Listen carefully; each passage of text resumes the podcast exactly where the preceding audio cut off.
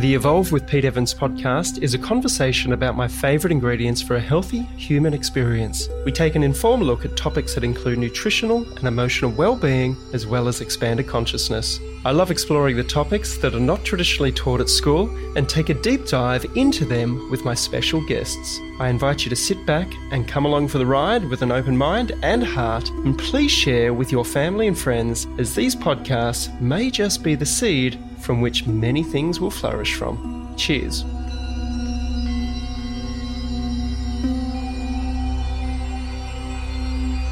We've been using Waters Co. water filters for the last 10 years, and I wholeheartedly trust my family's health with them. Waters Co., established 1977, have personal and domestic water filters, which turns your ordinary tap water into great tasting, alkaline, ionized mineral water, which removes up to 99.9% of fluoride, heavy metals, chemicals, and bacteria, so you can love your tap water again. The Bio 1000 is the latest edition of the BMP 1000 model and the culmination of over 40 years of experience and research into water filtration by some of the world's leading scientists. Waters Co was first to market with natural gravity fed systems, creating alkaline water way back in 1984, and have continued to lead the market in research and development, setting the benchmark for all other brands to follow. Please go to my webpage, peteevans.com, to learn more and to receive your special discount from my link on the products page. You're going to love it. Dr. Andrew Wakefield is an academic gastroenterologist. He received his medical degree from St Mary's Hospital Medical School, London, in 1981. He qualified as Fellow of the Royal College of Surgeons in 1985 and trained as a gastrointestinal surgeon with a particular interest in inflammatory bowel disease. He was awarded a Wellcome Trust Travelling Fellowship to study small intestinal transplantation in Toronto. He was made a Fellow of the Royal College of Pathologists in the UK in 2001, and Dr. Wakefield has published over 140 original scientific papers, reviews, and book chapters. To find out more about Dr. Andrew Wakefield, please visit vaxxedthemovie.com. That's V A X X E D T H E M O V I E.com.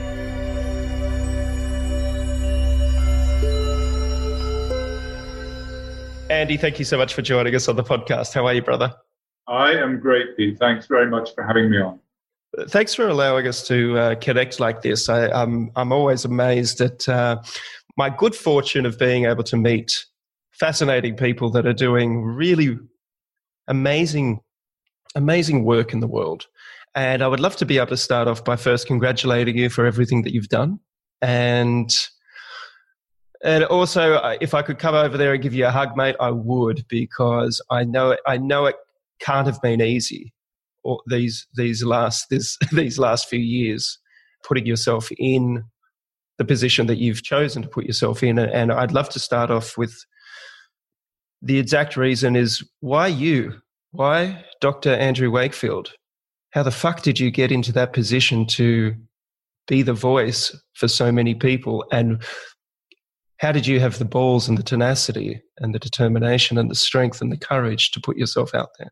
Right. Yeah. This is a question I, have dealt with many times, but it, it, it's, it comes down to one, your, where you come from in the first place. And I come from a, you know, six generations of doctors.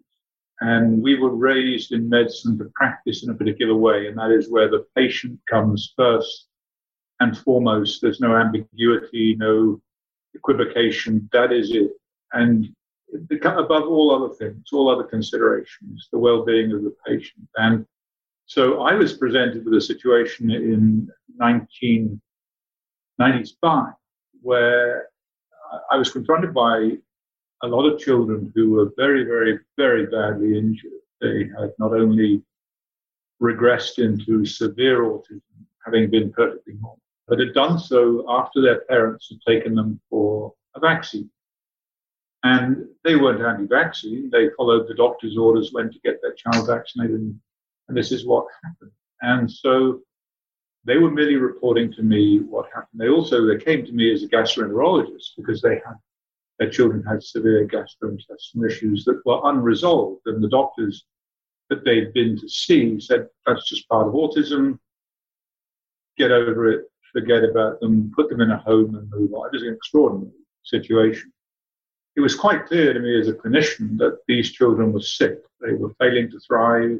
They were in pain. They'd lost the ability to articulate their pain, but they were banging their head against the wall. They were beating themselves up. They were adopting odd positions in order to get rid of the pain.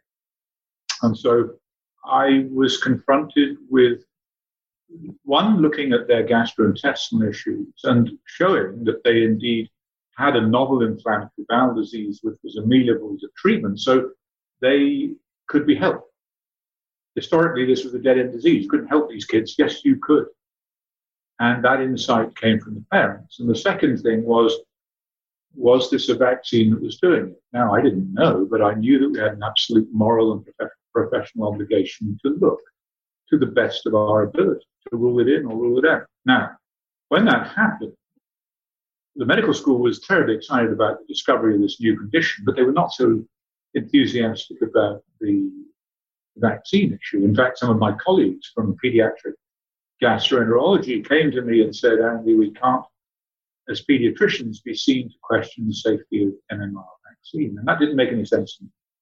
That wasn't a medical position. It wasn't a scientific position. It was a it was a public relations exercise. It's, you know, how will our colleagues perceive us at the Royal College if we behave in this way, if we question this vaccine? That didn't make any sense. So I was told by the dean at that stage, Professor Arie Zuckerman, that if I continued this vaccine safety research, it would not be good for my career.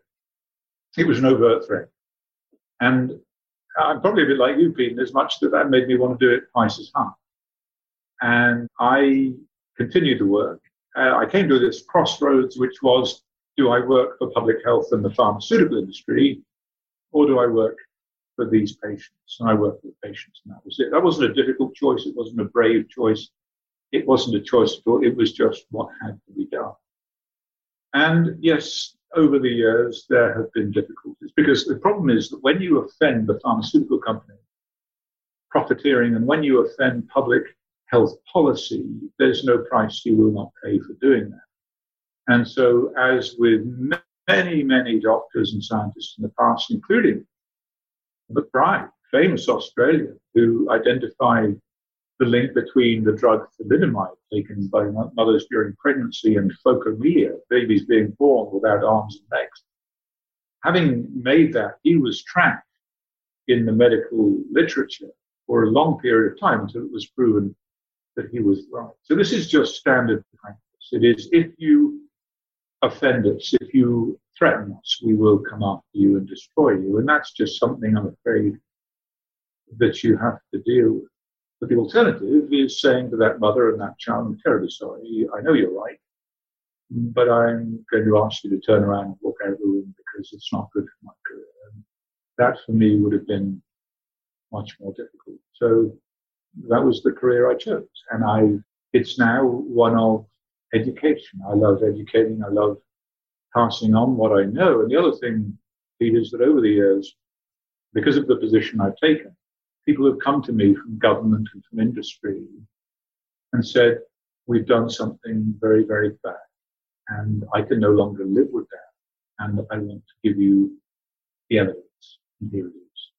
And so I've got a lot of whistleblower stories. So I thought, okay, now is the time to turn those stories into movies. And so now I'm a filmmaker and enjoying every minute. I want to ask you about that, uh, and thank you so much for having the strength and the and the courage to do that, and to to work for the people instead of for the companies. Is that you just mentioned that you're a filmmaker now?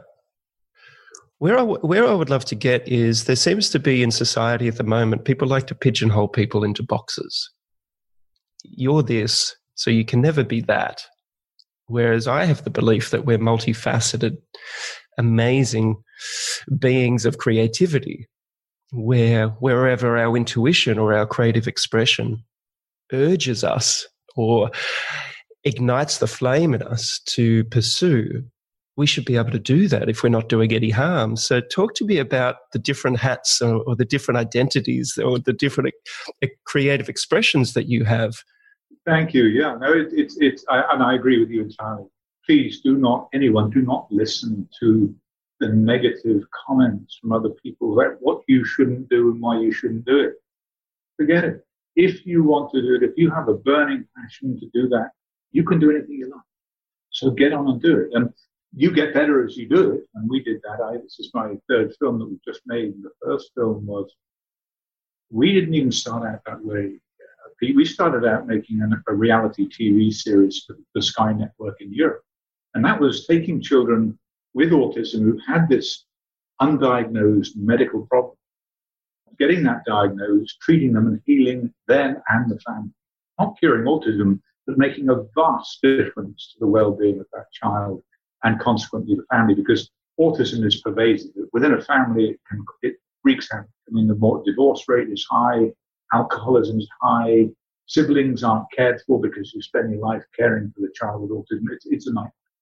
But if you can heal that child with autism, you can make a huge difference to the well-being of the family. So we were making this before, during, and after scenario, and we were called in to see a child in Chicago. He was 17, mute, vaccine injured, in four-point lock restraints in Chicago Hospital, and on 28 psychotropic medications, one after the other. Each one to offset the side effects of the last drug. It was, it was appalling. It was a, a litany of the failure of medicine to understand, let alone treat autism properly. And so we got him out of there and we took him to New York. We got him investigated and treated for his inflammatory bowel disease. We took him back to Chicago. And tragically, he had nowhere to live. His mother was estranged. She was driving around Chicago with him and with his godmother and staying in bed and breakfasts. And, and the trouble for this boy is that he was big, strong, and every time he heard a siren, they were coming to take him away again. They were coming to lock him up, to chain him up, to drug him, and he would have a meltdown. He would destroy the hotel room, and they'd be thrown out and moved on. So they were getting more and more tired and more and more desperate. We were next called in to see him when he'd fallen back into the hands of the child psychiatrist. Things had gone horribly wrong. They'd taken him off his drugs for his bowel disease and they put him back on Ativan. He could become violent and he was in four point lock restraints in the pediatric intensive care unit at Lutheran Hospital. We went there to help him. His mother was beyond exhaustion by this stage. And we were, it was very ominous, very worrying. We went to try and find somewhere to get this boy, take him out, make him safe. And halfway through the week, his insurance ran out.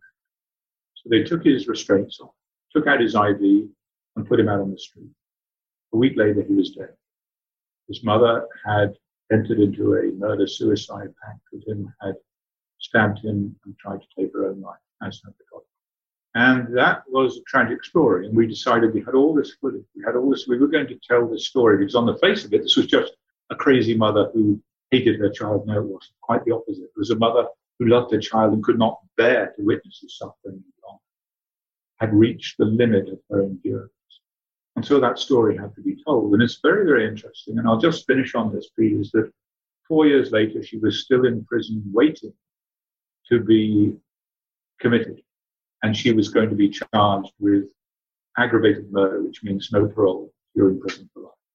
And her lawyer called me just before Christmas 2017 and said, I received a call a few weeks ago from the state's prosecutor who was responsible for sending her to jail for life. And he said, I understand a film has been made about this. And so I sent him my DVD, my copy of the movie, and he called me back a week later and he said, We have reviewed this movie, we can no longer prosecute this case in the same way. She will be released from prison next week. Now, this is not by any manner of means an endorsement of harming children at all, but it is the power of film to change people's minds. Without that film, it would have just been that story of the crazy mother who hated her child, when it was actually something completely different. And the film was called Who Killed Alex Spourdalakis? The irony, really, in the title was, or implicit in the title was the notion that it wasn't the mother at all, that the system had actually been responsible for the death of this child. But that was the first time in American legal history that a movie had had that had commuted their life sentence. And so I realized then the power of film and went on to make Vax, which if Who Killed Alex Spourdalakis helped one child, one mother, then Vax helped millions. Vax changed everything. And it did so largely because of a fatal error made by our adversaries, and that was to censor it from the Tribeca Film Festival. When that happened, and when Robert De Niro went on to the national news networks the following week saying we shouldn't have done that, everybody should see this film, make up their own mind, it went viral worldwide. It became the most talked about media story in the world, and everybody wanted to see the film that they were not allowed to see. You cannot tell people what they can see and think and hear and say. So when that happened, that went everywhere, and the impact was enormous. And so I felt soon after that the greatest contribution I could, the most important contribution I could make was to, to make another movie. What have you learned through this process about yourself? I learned that I had a lot to learn about filmmaking and uh, me too. and I, and you do learn if you apply yourself and you're humble and you listen to the counsel of, uh, of more experienced people, you can learn a huge amount. But I, one, some of the most I learned was from a wonderful, wonderful, incredibly successful screenwriter called Terry Rossio, who's a great friend of mine. Now I've become the godfather of his twin boys. And Terry wrote Aladdin, and he wrote the Shrek series, and he wrote the Pirates of the Caribbean series and Deja Vu, and it goes on and on and on. He's one of the most successful screenwriters in Hollywood, and, and we became great friends because he optioned my book, and I learned so much. Every time I sat down with that man, it was like a, it was like a masterclass in screenwriting, and uh, even though I should have learned much more, I learned a great deal from him. So it's been such a fascinating process. And I've done directing courses, and they're terrifying. You know, I worked in the operating theatre and I worked in medicine, but then you go into direct actors in front of all of these other directors and all these other actors looking at you doing this. And it's terrifying, but it's the most fun. It is so much fun. So, yeah, filmmaking has been a fascinating process. I don't want to talk about myself too much, but uh, I've been a chef for 30 years and I went into this as the last 20 years in front of the camera as a celebrity chef, as they call us. And then I decided that once I changed my diet, my family and I changed our diet to a paleo or keto approach. There's a gap in the market for a new type of cooking show. And I pitched and pitched and pitched, and nobody wanted to do it. They said, well, you, will never be able to get it off the ground. I was like, okay, we'll just do it ourselves, which then led into The Magic Pill, which is about food. And that went on to Netflix, and millions of people saw that. And like you, I think it helped a lot of people open their eyes to the power of certain things that we can we can use as tools for health. And I'm looking at you, Andrew, and you look bloody healthy, brother. You look really, really, really good. And I, and I want to understand as a gastroenterologist, and I've had the great pleasure of meeting Professor Alessio Fasano and cooking him dinner once upon a time, and he's he's regarded as one of the, the kings in that world. Is that many people over the years have come to me and said the gastroenterologist doesn't believe there's a link between what they eat and how the body functions. A disease. I'm like, you might want to find another gastroenterologist that can put the link together that food food affects the gut. you know, it's terrifying. Yeah, it's true as well. I'm looking at you and you look bloody healthy. And I wonder what you have learnt about medicine since you took this step to help these families, what, if, what what's changed in your world, your diet, your understanding? Everything, everything. Because you're absolutely right. In your medical training, you don't learn about the value of nutrition, about the, the value of dietary intervention. You learn about it in the context, for example, of a gluten-free diet in the, in the setting of celiac. But that's it. You don't. I mean, it's astonishing to me that you you don't. And so everything that I've learned about the value of nutrition and protecting my own health. And I mean, I played rugby for years. I played sport every day. I did, but that was I wasn't doing it against a healthy background. I wasn't looking after myself in the way that I needed to, and so that has really changed since I moved out of medicine and realized that medicine really has very few answers to some of the fundamental questions we have. And the perspective we should be taking is much more one of looking at preserving health, maintaining health, rather than treating endpoints of disease that occur because everything's gone wrong because we didn't put all of these things in place. So for me, it's been an extraordinary learning experience, and it's all occurred after the age of 50. That's really quite long. And I should have known this all along, but that wasn't part of even training as a gastroenterologist. And it's come about because of the many people I've met along the way and the insights that I've gained from parents, because parents have had to go on this quest. One of the things that they came to us with was this notion that a gluten casein free diet could make a big impact to the lives of these children.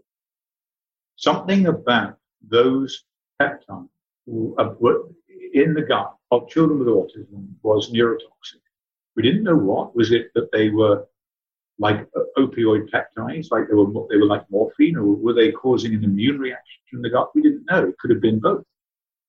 But nonetheless, when these children were put on a diet that took them off gluten and casein and soy, then their neurological functioning improved dramatically. And that gut brain connection was born. It was quite clear that these two things were intimately linked. And, and it went on and on and on. And then nutritional supplementation and alteration of the microbiome. And so the whole field of the gut talking to the brain rather than the brain talking to the gut really emerged.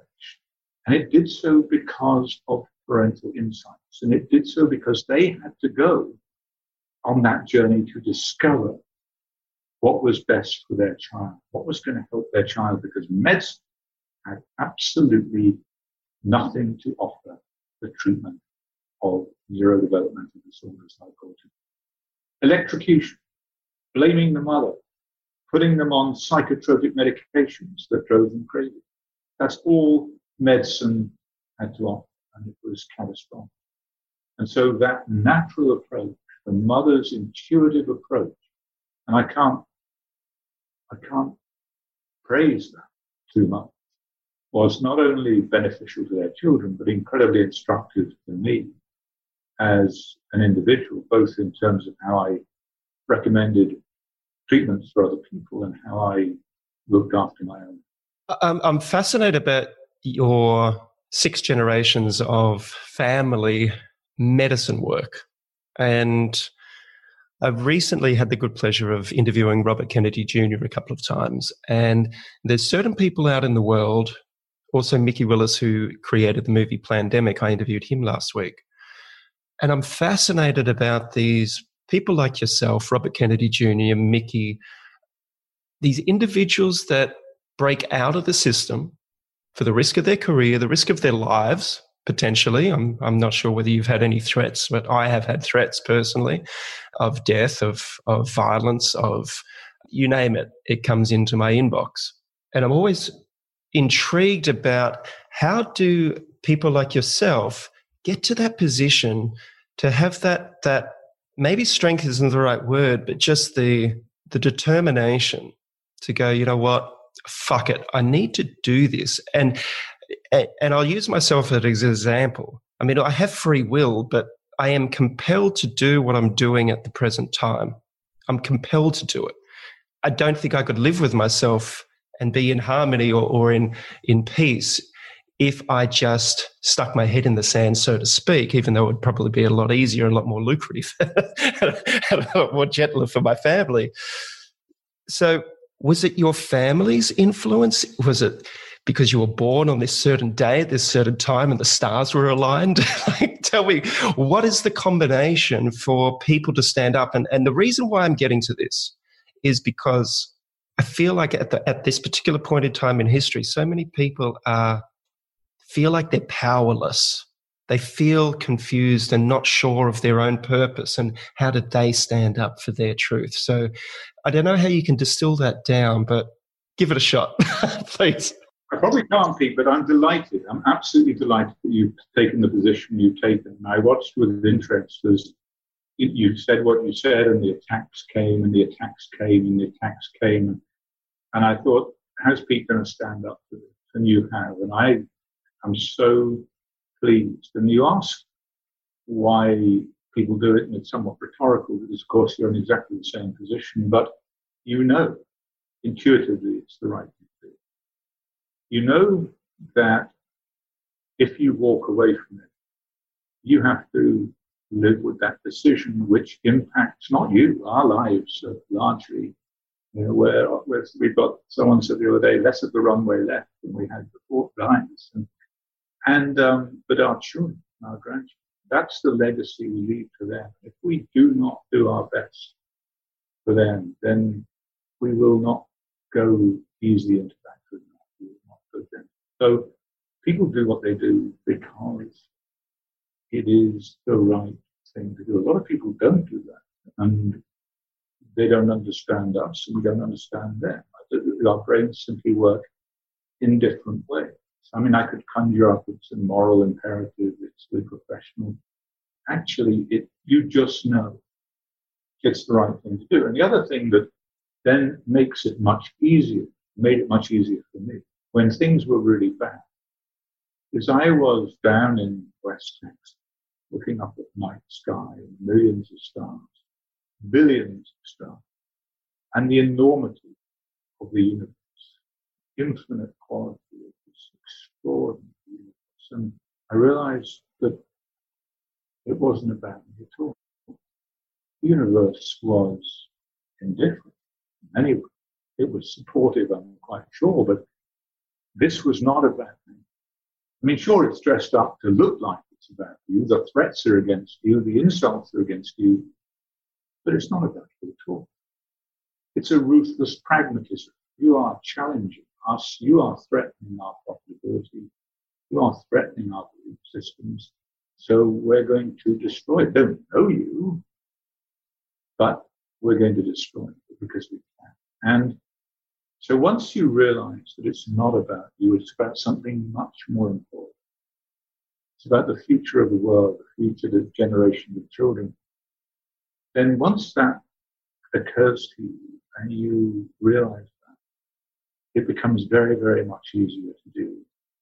And the other thing that I find utterly compelling, which is something that I've tried to bring out in the new movie, is that it, it could be seen in one way. It could have been seen as the uh, when a product or an industry is taken outside of the constraints of the free market and allowed to run a market and cause havoc, which it is, but it's about something much more important, something much closer to the kind of thing that you and I are thinking about on a regular basis, and that is maternal intuition, the power of maternal intuition. And this comes down to that notion that you raised about people feeling powerless. Mothers in particular have within them this extraordinary intuitive power about the well-being of their babies, the well-being of their children. And that power has been largely usurped by the man in the white coat. He doesn't want you to believe in yourself.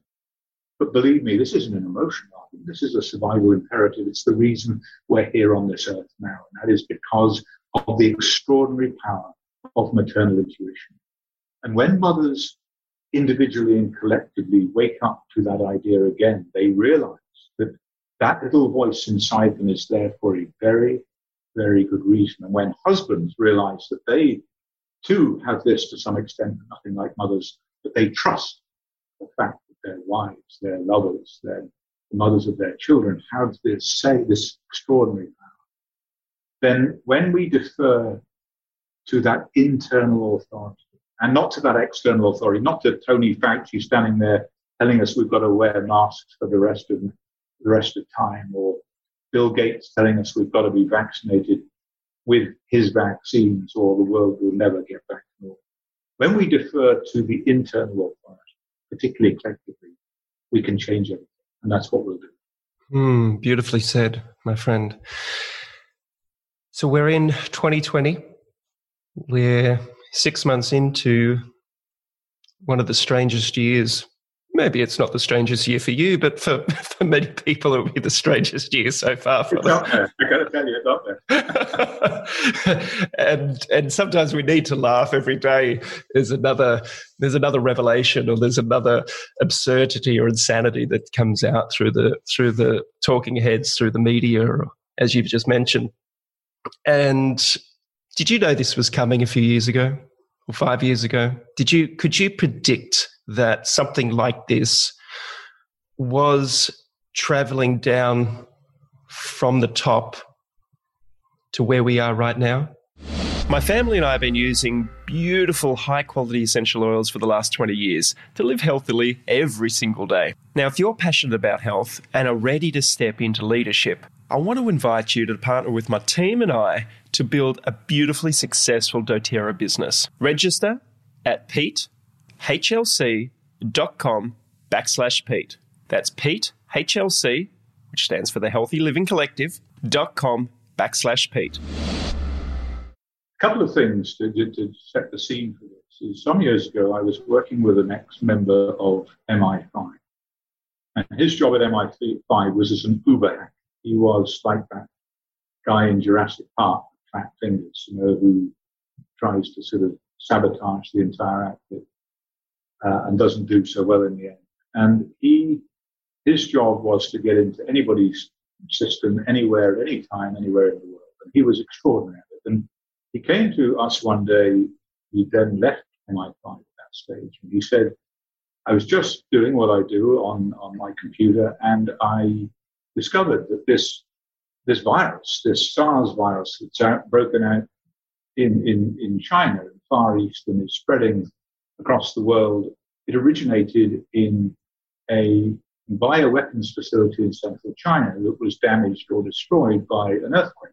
And he then got a call from his minder because once they leave MI5, everyone has a minder checking that they're not hacked. And he said, you will just, you will forget what you've just heard and never repeat. So that was very, very interesting. And I, he had no reason to tell me that. Did I have any proof that it was true? No, but it was extremely interesting because there you have a prologue, if you like, for what has happened now, 10 years or more later, that a new coronavirus has emerged on the scene out of a bioweapons facility in China. Could I have predicted this? People talked, and I read books about the coming plague and the coming this, and I thought, actually, guys, you know what? The plague is here. The plague is here in a pandemic of neurodevelopmental disorders in children, we face a situation where when I was at medical school, one in 10,000 children had autism. We weren't taught about it to now. By 2032, one in two children in America will. Those are the CDC's numbers. That is the epidemic. That's the pandemic because it's worldwide. So the idea that this was going to be somehow worse than that was an interesting proposition. And it turned out to be very good. And here's the problem, and you know that what we're told and what the reality are two completely different, two completely different things. And we will never know the truth because the numbers are manipulated, the death statistics, the case statistics, the even labeling a case as a positive antibody test or a positive PCR test in an asymptomatic patient? No, a case in medicine is someone who has the symptoms of a disease and a diagnosis of that disease. That's a case. Not an asymptomatic person who's perfectly healthy, who just happens to test positive for disease. If that were the case, I would be positive for measles because I have measles antibodies from my exposure as a child. So this whole case def- everything is utter nonsense. All definitions have gone out the window, and they've gone out the window in order to push the vaccine agenda to the exclusion of everything else. Ox- uh, hydroxychloroquine, vitamin C, whatever it might be. Anything that might work that gets in the way of a vaccine and vaccine only agenda has got to be dismissed, has got to be thrown out. So that's what we're left with now is a terrified public because fear is really the marketing tool that they've used throughout time to instill fear into people to abide by their dictate. And so we are now in a situation, and, and, Australia really worries me because I would have thought by their nature the Australians would be far more critical and independent and challenging of this dogma, but they've allowed themselves, and I hope I'm wrong, but have seemed to have allowed themselves to be locked down in the most draconian way. And if you look at Sweden, the disease is gone. The mortality is down to less than one per day. They didn't have lockdown. They didn't have masks. They didn't have social distancing. Their economy is going to survive because they developed natural herd immunity. Those who got the disease and could withstand it did so. Those who didn't uh, were protected from the disease, and the mortality was almost exclusively in the elderly. And now it's gone. The disease is, for all intents and purposes, gone in Sweden. They have dealt with it. The rest of the world, most of the rest of the world, has yet to deal with it. So we're not dealing with anything like the disorder that we were presented with in the first place. Sure, it has a mortality. Sure, it's an infectious agent. Um, I have no doubts about that. That's not something I'm going But have we gone about handling this in the right way? Absolutely not. It has been catastrophic. And I don't blame the leadership in this country because the leaders are as good as the experts. And this episode will be remembered as the death of experts, the death of people like Tony Fauci who got up there and told us lies. And that's really sad. Has it gone on too far that, as you said, the leaders are stuck? Or have is there the potential that they've already done, you know, and not to be a, a conspiracy theorist, but like in Australia, our Prime Minister has done a deal with a vaccine manufacturer that's already paid out a billion dollars in fines and payments for mishandling of, of their products. Our governments are doing business with, with convicted felons. All of the manufacturers of vaccines in the United States for children on the recommended schedule, all of them are convicted felons. Our governments are doing business with these people, and we are meant to trust them. This is astonishing, absolutely astonishing. I do believe that there is, I don't believe we've gone too far. And I believe, and I don't know what the perception is in Australia, but I'll tell you this, and I'm an observer on American politics. I am someone who came to this, this country without an affiliation to a Democrat or, or a Republican or a independent ticket. But I can tell you this, that every time there has been a mandatory vaccination bill pushed in a state or passed in a state, and a Democrat who has done that. And the resistance has come, the health freedom narrative has come from the Republicans. It just happens that that is a fact, a matter of fact. It divides exclusively along political lines. And I can tell you this, that if the Democrats take the White House, if the Democrats get into power in November, we will have a federal vaccine mandate, not just for COVID-19, but for all vaccines on the recommended CDC schedule. And what happens in America spreads to the rest of the world. That, unfortunately, is a thing. And so bad policy here, bad laws, bad vaccines, bad companies have a global impact. And that's why this film, 1986, The Act, is so important because it shows people that American legislation, which took liability away from the drug companies, which they don't have for any COVID 19 vaccine, if you take that liability away, you create catastrophe. And that is exactly where we are now. And the stage is set for them to clean up with these vaccines, but they won't do it. That won't happen. It won't happen because people will rise up and protest. People will refuse. And if you look at the numbers, Pete, of people who are refusing, it's now above 50%. 56% of people in the UK and the US are saying no to your vaccine. Thank you very much. And that is, they've miscalculated. They've overcalled this, they've overreached, and they've made a fatal error. And it's our job to ram that fatal error home. In saying all of that, Andrew, I mean, you've been in researching this and it's become part of your life for quite some time. When you detach yourself from it and, and have a, a broader view, like when you're out in the Texas looking up at the stars, if you were looking from from space, looking back at Earth at this particular point in time, is this COVID lockdown, is this what we've needed? Like, do you feel it in your heart that this is what has been necessary? And I know there's been a lot of suicides. I know there's been a lot of people out of work and destitute, and, and, and the list goes on and on. So I, I don't want to belittle what is happening to people because they are suffering. But if we can detach ourselves from that for a minute and look at this from a from a historical point of view, what's your perception on this? What's what's your belief that why this is happening? Can some good come from this disastrous situation? You know, I walk around um, Coconut Grove down here in South Florida, and wonderful, profitable, successful enterprises, shops, things that people had put their life savings into, they were, they were proud of gone. And, and so, yes, there is a great deal of tragedy. Is there a silver lining? Is there something that we can take from this? Yes, there is.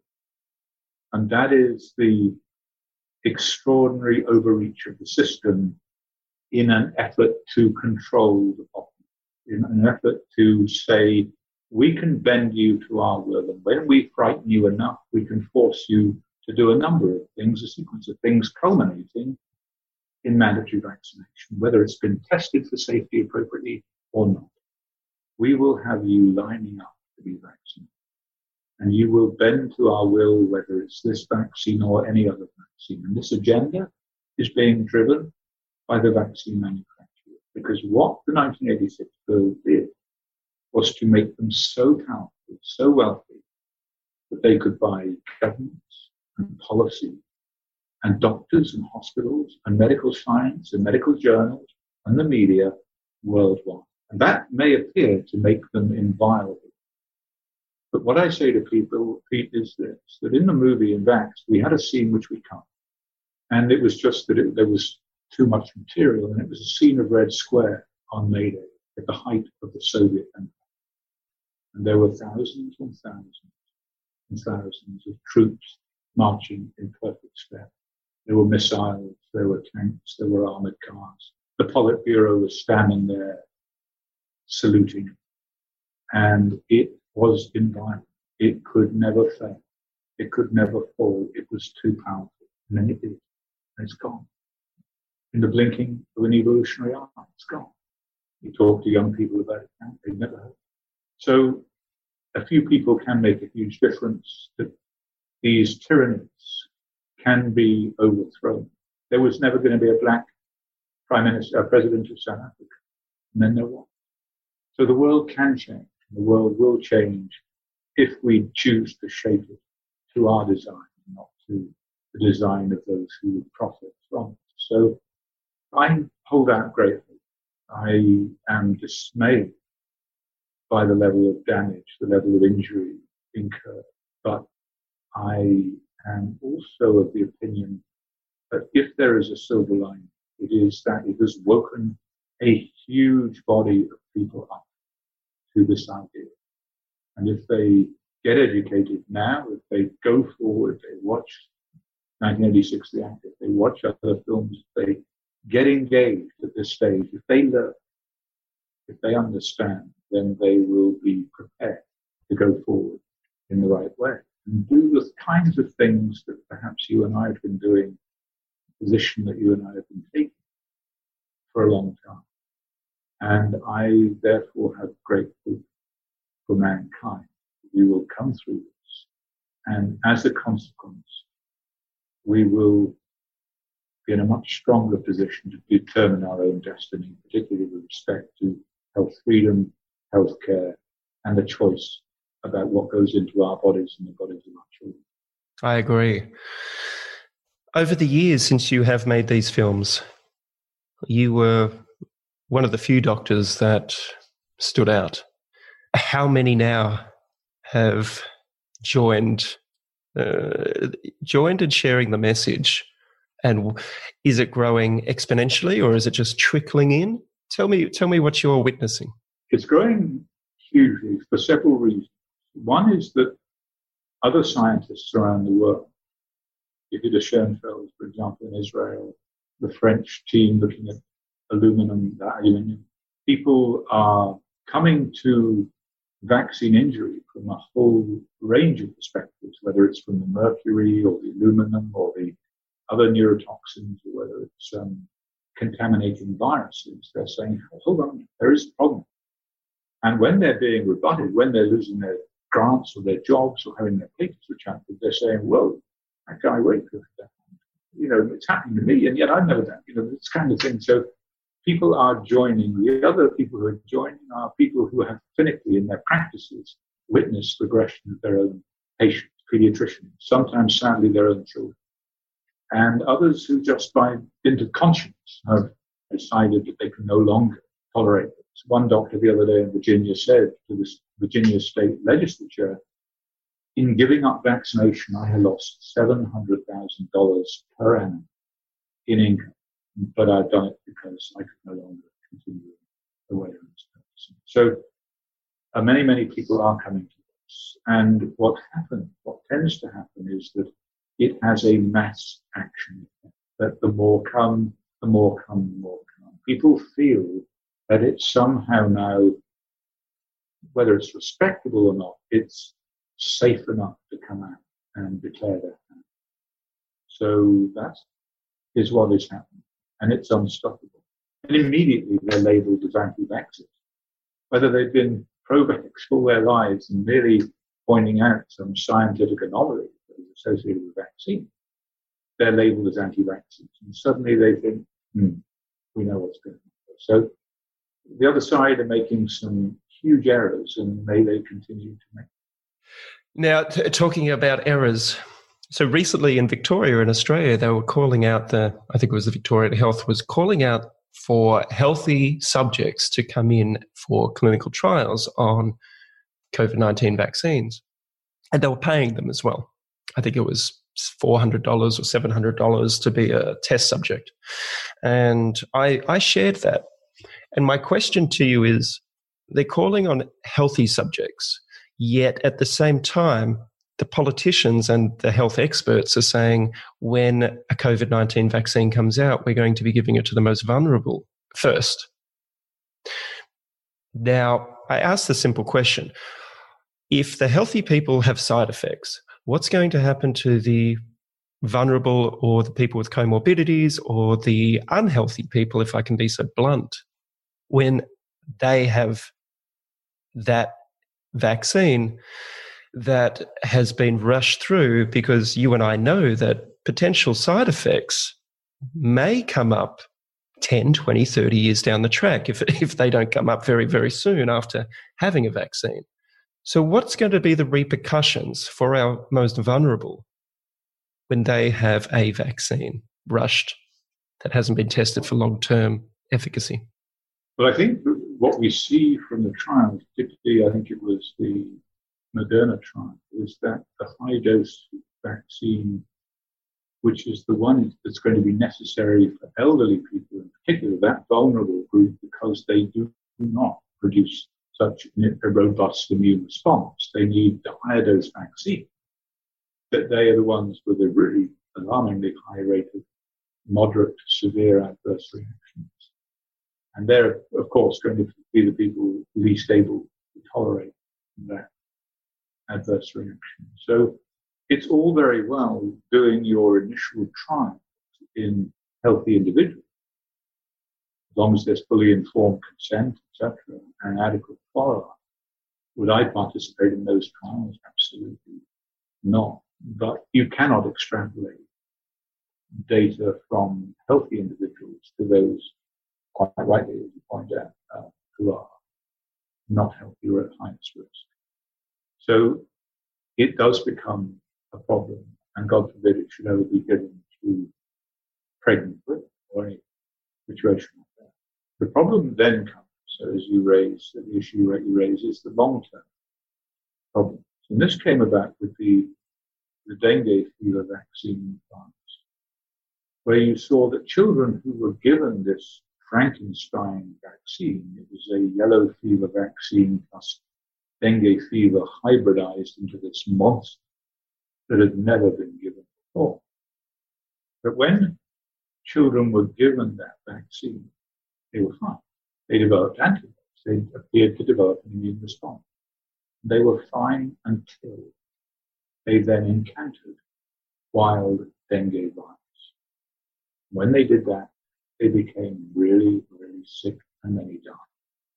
That was not an anticipated side effect, although there were clues to it in the clinical trials, which the drug companies were told to ignore Sanofi Pasteur. So here you have a situation where these children now who have received, and there were many, many, hundreds of thousands of them who received that vaccine, are now set up for life to a serious adverse reaction to a common virus in that part of the world when they encounter it. They are a loaded gun. And so that adverse reaction, that injury, that death could strike at any time. That's really very, very worrying. And it goes to this issue you cannot foreshorten, you cannot rush vaccine safety studies because if you do, you will make mistakes. And the history of all of this is contained in 1986 the where we show that with the 1976 swine flu epidemic that never was, the vaccine was rushed to market. The insurance companies refused to indemnify the companies because it had been rushed to market. It was never safe. It was never safety tested. The CDC lied about it. And then people were paralyzed and killed by a vaccine that was never needed because it wasn't swine flu in the first place. A litany of mistakes. And unless we understand the history and the mistakes that have been made, we will go blindly into these experiences, these experiments, this testing without knowing the risk, the true risk. So people need to get educated. I need to ask you a probably the most controversial question, and it's to do with Donald Trump.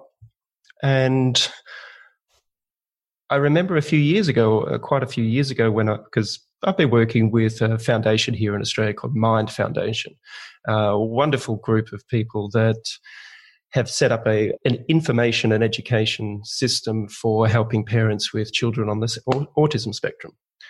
And when I heard about autism and diet and what you talked about earlier, it made a lot of sense because a lot of people that took gluten and dairy or casein and soy, as you mentioned, out of their diets, the children improved sometimes remarkably, and sometimes it was a small improvement.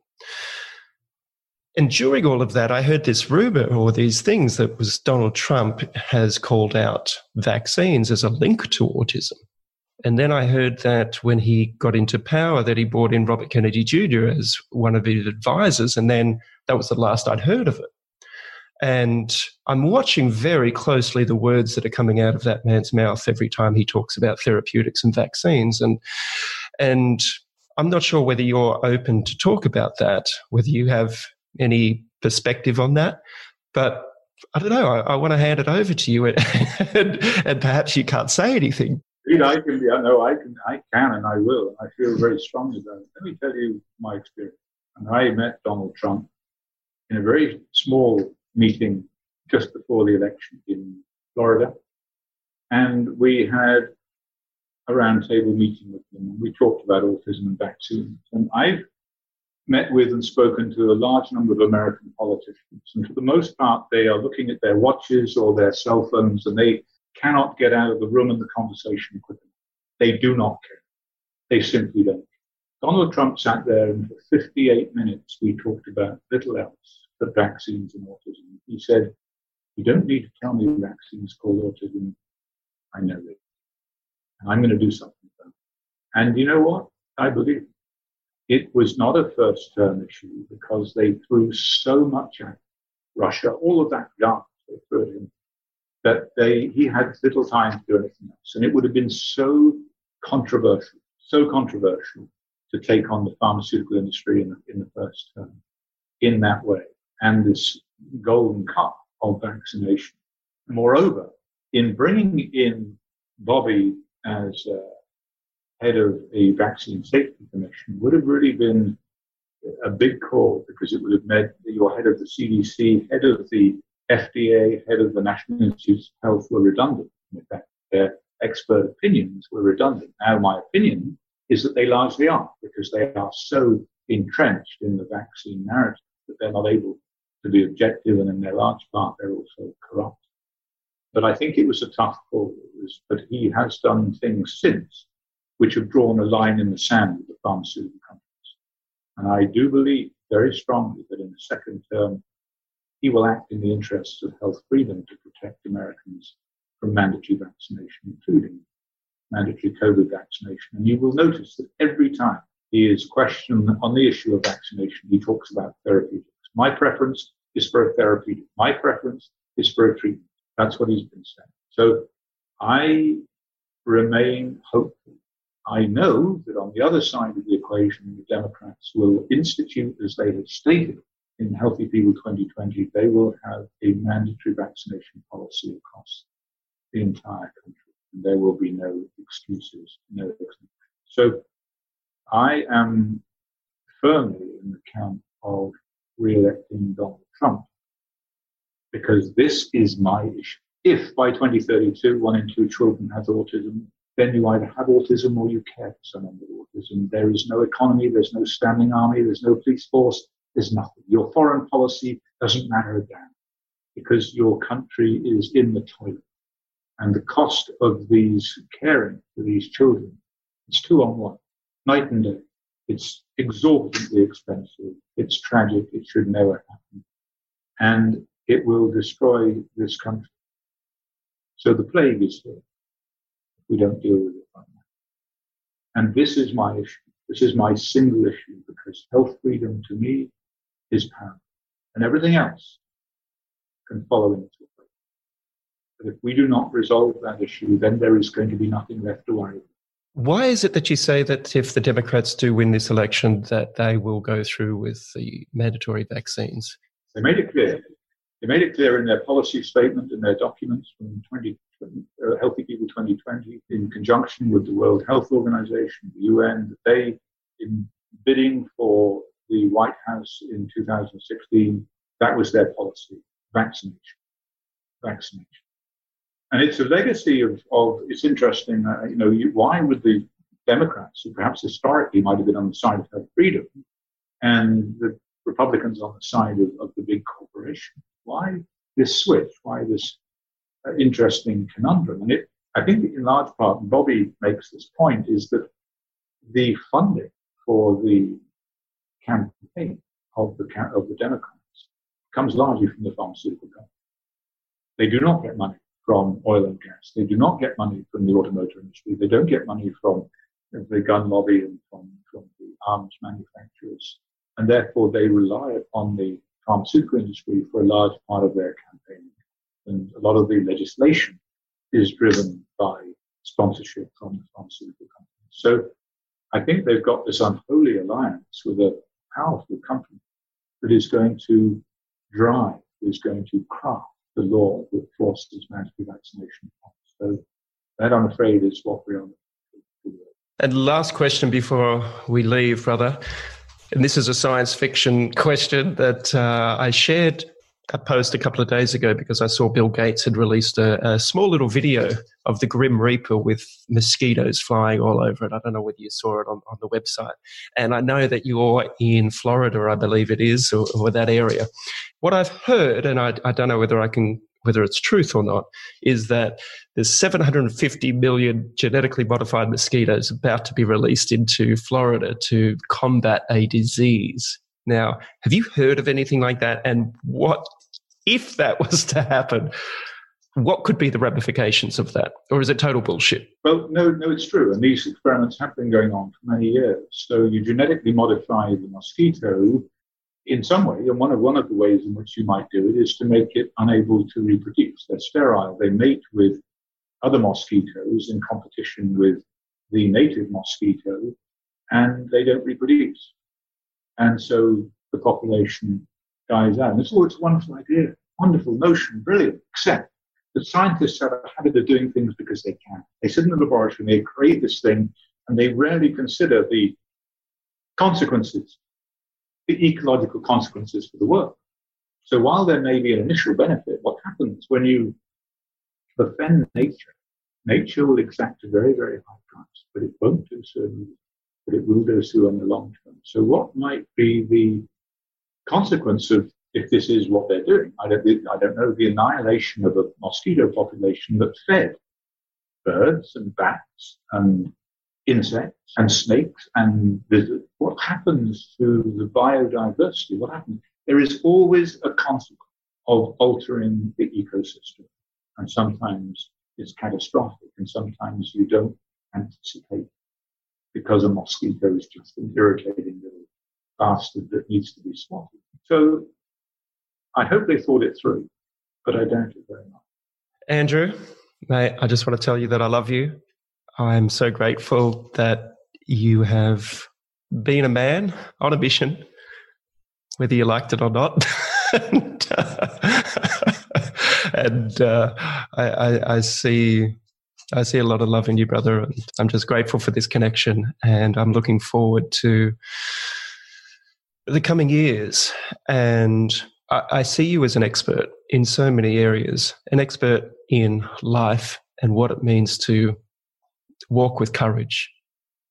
And if more people could muster what you have, I think we would have, and if it's inside every one of us. And I think we're going to create a more beautiful world. So thank you for drawing that line in the sand. Thank you very much. Um, please send my love to your family. And I would love to say that one day I may even see you in Australia, but I doubt that I would be allowed in this thing. So let's see. but thank you very much. Cheers, brother. Love you. Bye. If you would like to become a qualified health coach, then the Institute for Integrative Nutrition, or IIN for short, can help you achieve your goals. I completed their health coaching course many years ago, which has been one of the catalysts for my own journey into what I now love to do, which is to help people achieve greater health through the sharing of information through my books, seminars, podcasts, TV shows, and films. I recommend IIN for anyone wishing to pursue a career in the health coaching and wellness space. IIN is a one year course, so that if you're a full time worker, busy parent, or wherever you are in your life, it is flexible enough so you'll be able to complete all the required curriculum. Please see the link included in the podcast show notes or my website to access the free sample class and first module of their program. This will give you a great taste of the format as well as the structure, and you can also utilize my special discount that I can offer you if you decide to sign up. Make sure you tell the admissions team that you're part of the Pete Evans Tuition Savings to claim your very substantial discount. Please visit integrativenutrition.com or email admissions at integrativenutrition.com. The information, views, and opinions expressed in this podcast should not be treated as a substitute for nutritional, medical, or other advice by a qualified professional. Guests in this podcast express their own opinions, experiences, and conclusions. Nothing in this podcast should be used to diagnose, treat, cure, or prevent any medical condition. Neither Pete Evans nor any sponsor endorse any views, opinions, or conclusions expressed or shared in this podcast.